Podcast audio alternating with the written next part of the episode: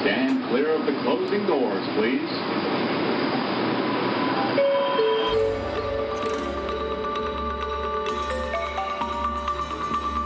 In a Brooklyn fractured into speculative storyscapes, fantasy, horror, sci fi, and the just plain weird come together in The Kaleidocast. Join Professor Brad Overstreet, Senior Junior Lecturer Sam Spellingbound, and Assistant Crypto Provost Dawn Fairweather Jenkins of the Metatechnic Institute, and Inquisitor James Earl King II as they explore the stories drifting in and out of your reality.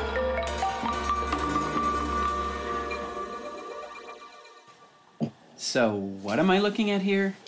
This is the Chinatown Museum by Christina Yu. I understand this little gem comes to us from Sunset Park? Eh, thereabouts. Took a little while to find, if you want to know the truth. You don't say. I may have gotten lost. That'll happen. but you know, that's the beauty of stories. You just get lost in them. They take you someplace mysterious, someplace different. You think you know where you're headed, but then, all of a sudden, I. Anyway, Right. Sorry. The Chinatown Museum. We are excited to visit the Chinatown Museum, located in the center of Chinatown, according to a guidebook. We had been to Chinatown at least 50 times, but had never heard of the museum until recently, although the book indicates that it is an old historic site. We begin our walk in the center of the city. The walk will be long and take the entire afternoon, but we do not mind, for we have much to discuss with each other and the weather is pleasant. Along the way, we see rooftops shaped like pagodas, pig and duck carcasses glowing in restaurant windows, and fresh cream cakes bejeweled with sliced strawberries and kiwis. It is difficult to know when exactly we enter Chinatown, for we have not yet seen the red arches with gold Chinese lettering. All around us, there are carts of coconuts and lychee. Mechanized toys come alive on the curbs. Little animals bark and run around in circles and play Für Elise over and over again, and the streets smell of urine and gasoline. None of this is a surprise, for we have been to Chinatown many times before. When we were young, we thought the rest of the world was Chinatown.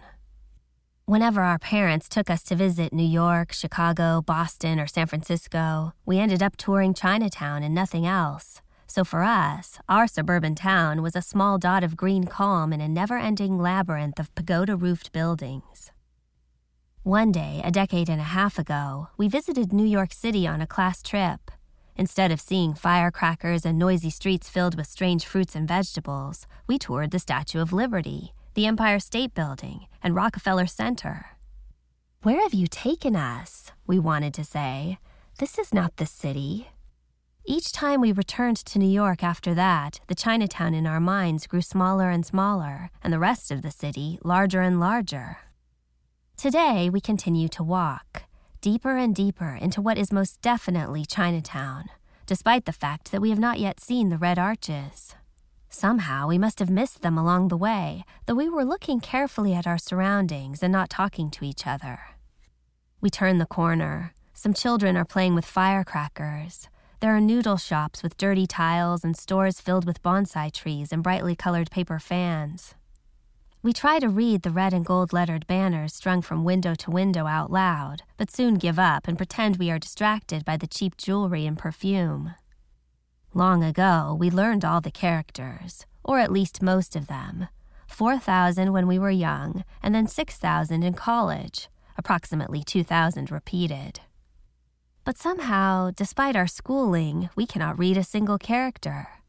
We have memorized them all, stroke by stroke, and forgotten each of them, all 6,000, several times over. But we know that if we should sit down one day and memorize all the characters again, they would be memorized a bit more quickly and stay in our minds a bit longer, though not much. How many episodes of memorization would it take to force the characters to stay in our minds until everything we have ever learned is emptied out, fact by fact, by disease and old age? We cannot find the museum, though it is supposed to be somewhere in front of us. The guidebook states that the museum is on the street we are standing on. We look up and down and at our feet, and still we cannot find the museum. At last, we see a few other tourists across the street, looking at maps, pointing at buildings, and whispering to each other. They glance around, then, one by one, begin to climb what looks like the fire escape of an ordinary red brick building. Although this is an unusual entrance for a museum, we decide they must be heading to the same destination, and so we follow them. We climb through a half opened window. Inside, we find a bed, a sewing machine with a few spools of thread displayed beside it.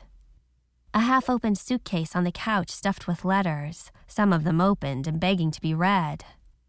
A woman standing by the sink, one hand holding the edge of a wok, and the other waving with exaggerated enthusiasm at someone beyond the window. In the hallway beyond, the floorboards creak with other visitors.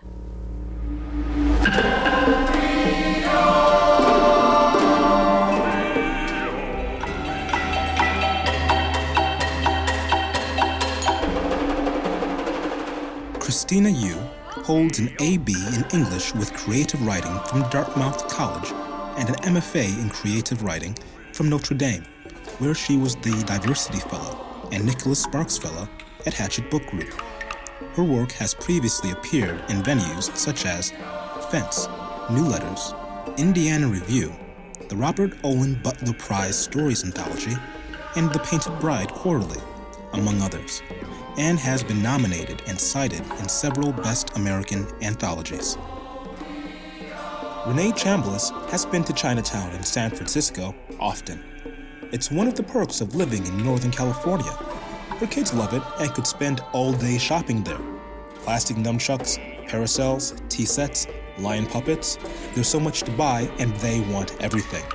When she's not saying, no, you can't have that, to their endless requests, Renee is narrating audiobooks and wishing she could carve out some writing time. Find out more about her at rechambliss.com.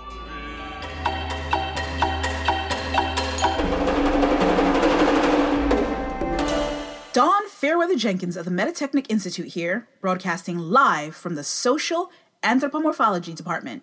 Professor Overstreet and Sam Spellingbound are indisposed.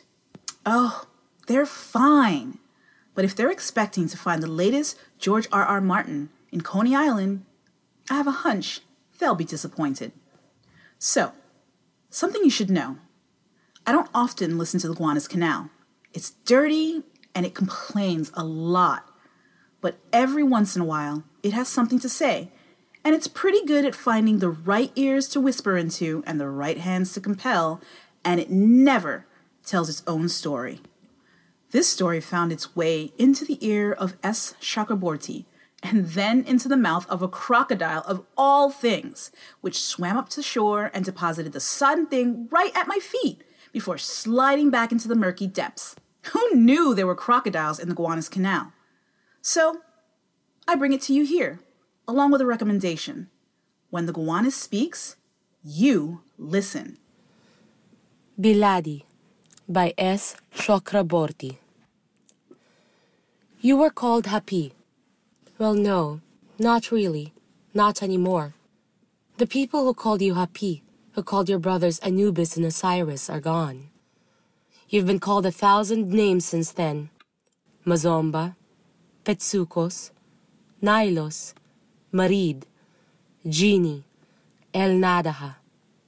Strange names, mostly forgotten names, and those who didn't know your names recognized you by the unexplained ripple across the water's surface, by the sudden fury of the seasonal floods. Either way, the names mean very little. You've swum the river since time eternal. It's all you know. But how you know it. Your intimates with the dark emerald forests, the deep cold lakes, and the rushing falls of the south. Every bend, Every shallow, swampy cataract is ingrained in your mind, and the sound of the wind whistling through papyrus is your anthem. You know the scalding sun, the brilliant white light as the river carves through the northern deserts, cleaving the great sands like a jagged wound. You swim, you dive, you drift along in its sluggish, steady current like deadwood. For millennia, you laugh as you crest its banks, spilling over the land and raking it with rich, life giving soil. Your forms are as endless as the river itself. You trawl the pebbly bottom as a crocodile and charge the shore as a water buffalo. You stand silently as a leggy crane and are caressed by the breeze as a reed. You are a fish, a frog. With reptile eyes, bird eyes, no eyes, you observe the men building their great temples of stone, their pyramids of marble, their dry cities. They fear you. They worship you. But it means nothing. You belong to the river, and the river is eternal. It cares for nothing but you. Occasionally, you spot a group of laughing children and take the form of a playful boy.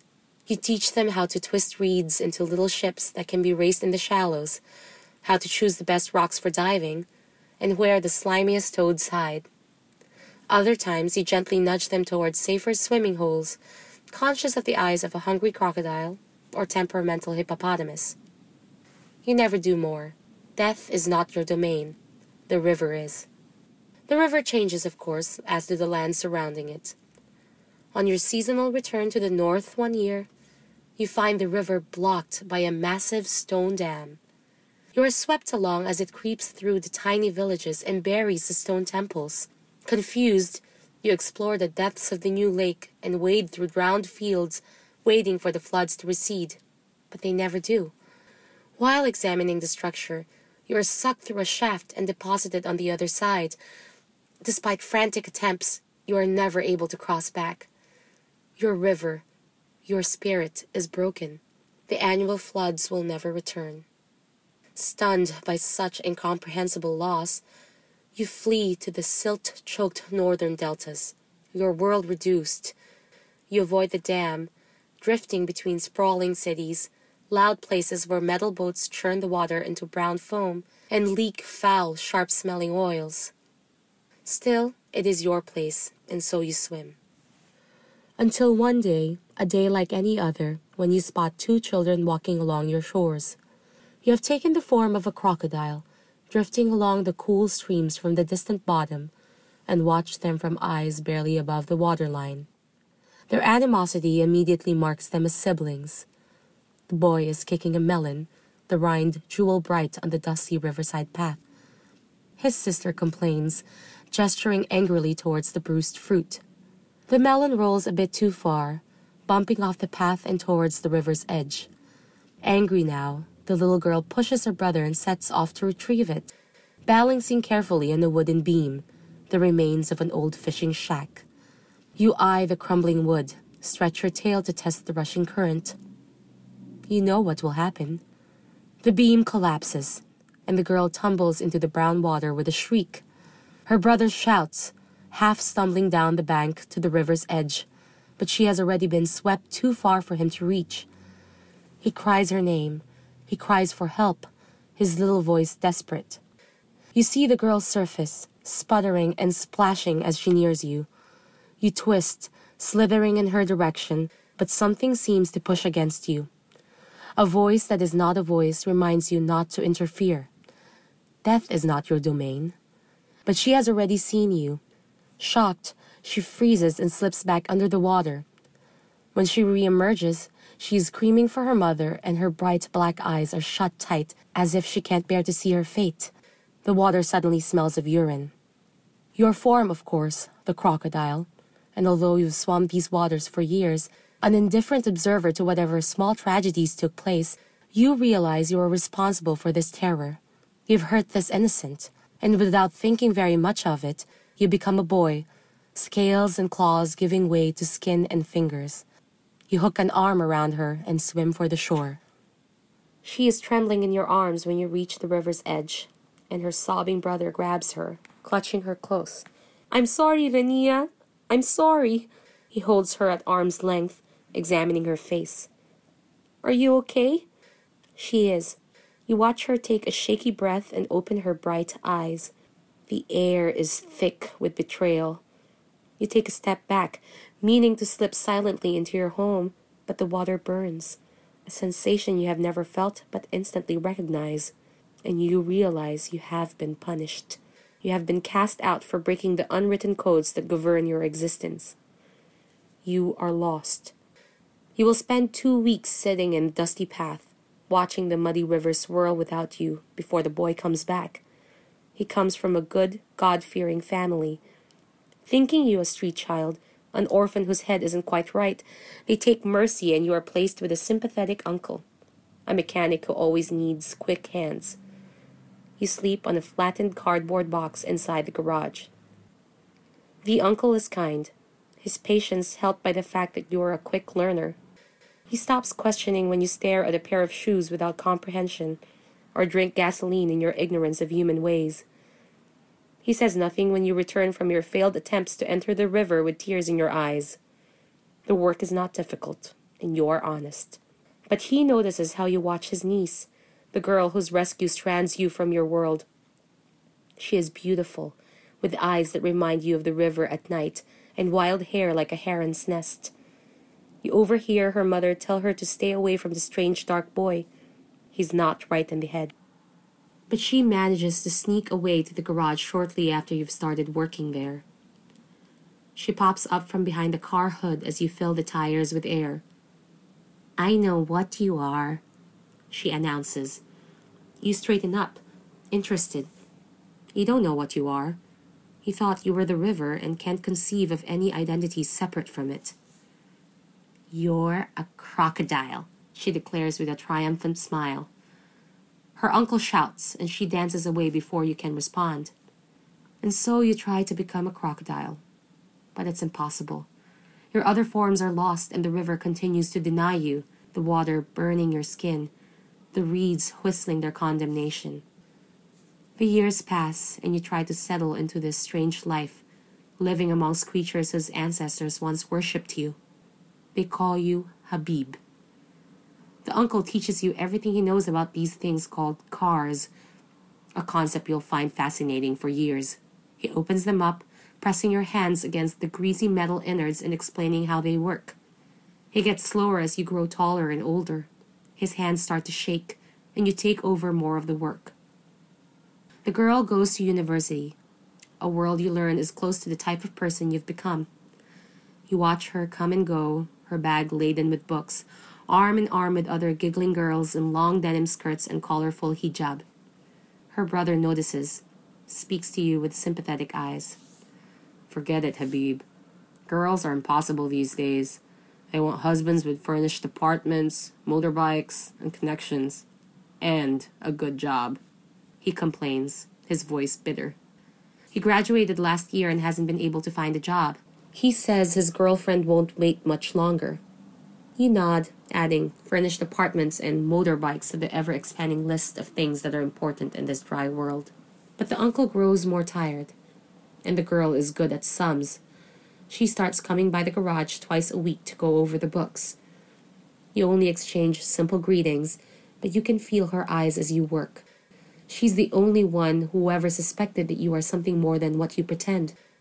You keep your gaze down, but pause to listen to the sound of her sweet voice whenever she makes a phone call. She has grown more beautiful. Cairo becomes tense, far more than you can remember since climbing from the river. There's excitement in the air, anger, frustration, thrill. As the crowd grows in the streets, the garage is silent. No one is calling to inquire about prices or berate you for not fixing their brakes before the weekend. The girl leaves her uncle's tiny office, joining you at the front of the garage to watch the growing throngs. She smells of floral soap and western shampoo. They aren't river smells, but they tickle your nose nonetheless. She speaks up, her voice hesitant. They say it really might happen this time, that he'll really leave. You only have the dimmest idea of who she's speaking about. A face that blurs with the faces of other past tyrants who sailed the river. This land has always been full of them. But you nod, hoping to shield your ignorance. Her brother runs up, his face flushed with excitement. He tugs his sister's hand, grins at you. Come on, let's go. They're saying that there are already a million people in Tahrir Square. She's hesitant. You're indifferent but his infectious delight convinces her, and because she's going, you decide to follow. You immediately regret the decision. The streets are packed, and chanting people press against you from all sides, hoisting signs and waving flags. The noise and the closeness is overwhelming, and you shrink away, fighting the urge to flee. The girl looks awed by the crowd and smiles nervously. Her brother punches the air, shouting with the crowd, Ashab! Yured! Iskat Anazim! The people want the fall of the regime! As you start to cross the bridge, the crowd grows even denser and comes to a stop. You survey the mass of people, surprised by the diversity. A trio of women in identical abayas are singing. An elderly couple clasp hands. A young boy, his face painted with the colors of the flag, is handing out necklaces of braided jasmine. The girl's brother goes to join a rambunctious group of dancing men, and she drifts towards the railing. The girl looks over the side of the bridge, her bright eyes reflecting the light sparkling off the water. You cannot stand to look at the river, cannot abide by the pain it provokes in your heart. Instead, you settle your gaze on the slender hands grasping the metal railing. She has beautiful hands, lovely in their plainness, hands that in other centuries would clean fish and wash clothes in the river. The air is full of excitement and newness, and you suddenly wonder what it would be like to hold those hands. You rest one of yours next to hers, your fingers nearly meeting. As if she knows what you're thinking, she looks up, her dark eyes meeting yours, a shy smile. In the distance, someone screams and an odd whistling sound breaks the heavy air.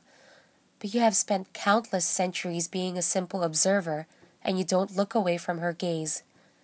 Which is how you see the exact moment the light leaves her eyes when the tear gas canister strikes her skull.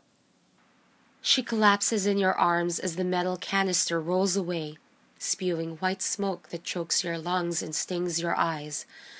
Blood streams from her head, turning her white hijab crimson. Dumbly, you place your hand over the blood as if that will stop it, as if that will bring the light back to her eyes. The bridge is in chaos, people fleeing the gas and threatening to crush you. Pushy hands are trying to help, offering soiled kerchiefs to stop the bleeding, forming a chain to protect you from the crowd, taking pictures with their mobiles. Someone shouts for a doctor while another declares her a martyr. And then her brother is there, screaming her name as he did so many years ago. Numb, you let him take her and he clutches her close, sobbing into her shoulder. An older woman wails as the brother pleads for his sister to come back, begging God's forgiveness for bringing her here. But he wasn't the one who brought her here. Stricken by grief, you whirl away and it catches your eyes. Even clouded by white smoke, the river still sparkles. You glance at the girl, but it pulls harder, calling to you.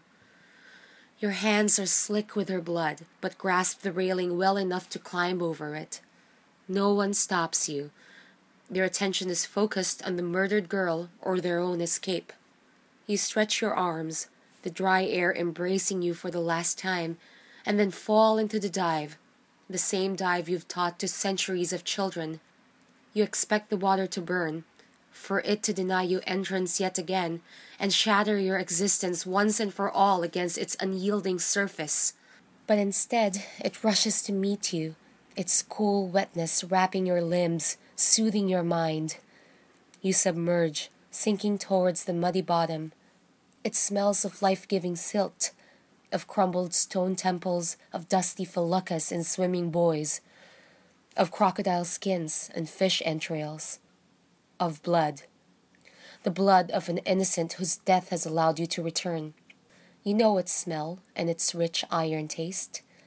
It has been spilled into the river for centuries past and will continue to be spilled until this world is finished. But as you drift away from the bridge, your eyes are drawn not to your beautiful river, but to the dry lands lining its banks. You gaze at the drab concrete buildings with their green shutters, at the crowded wooden houseboats, stone minarets. You think of their inhabitants and the ancient land that embraces your river. It is the land of Hutkapita, which was called Kemet, Mitzrayim and Aegyptos, Kimi, and then Masr. Egypt. A thousand forgotten names and a thousand names still to come. Your country.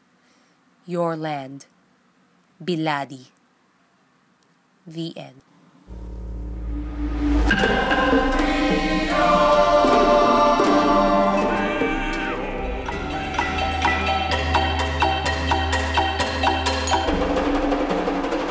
S. Chakraborty lives in Queens, New York, with her daughter and husband, and is working on her first novel.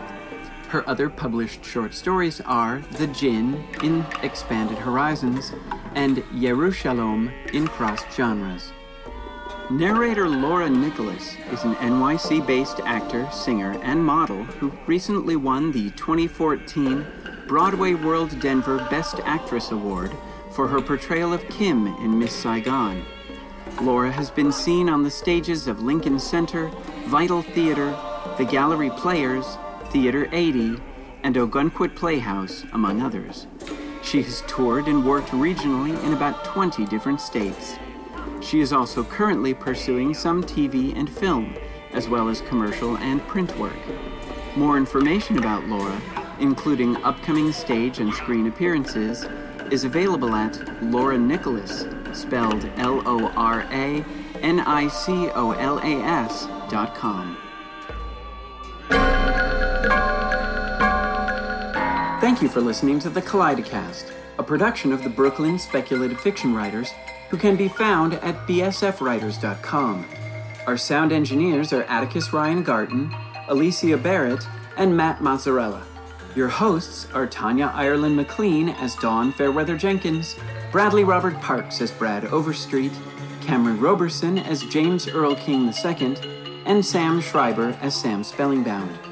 Our music is Delusion of the Fury, Act 2, Treats with Life and with Life Despite Life, Arrest, Trial, and Judgment, Joy in the Marketplace, by Harry Partch, used by permission of Innova Recordings and the Harry Partch Foundation. Special thanks go out to Marcy Arlen. The Kaleidocast and all its contents are protected by a Creative Commons Attribution, Non Commercial, No Derivatives 4.0 international license, which means you can share it all you want, but don't sell it or change it, and give credit to the Kaleidocast and its authors. Go to our website at kaleidocast.nyc to comment on what you've heard here and for links to all our contributors.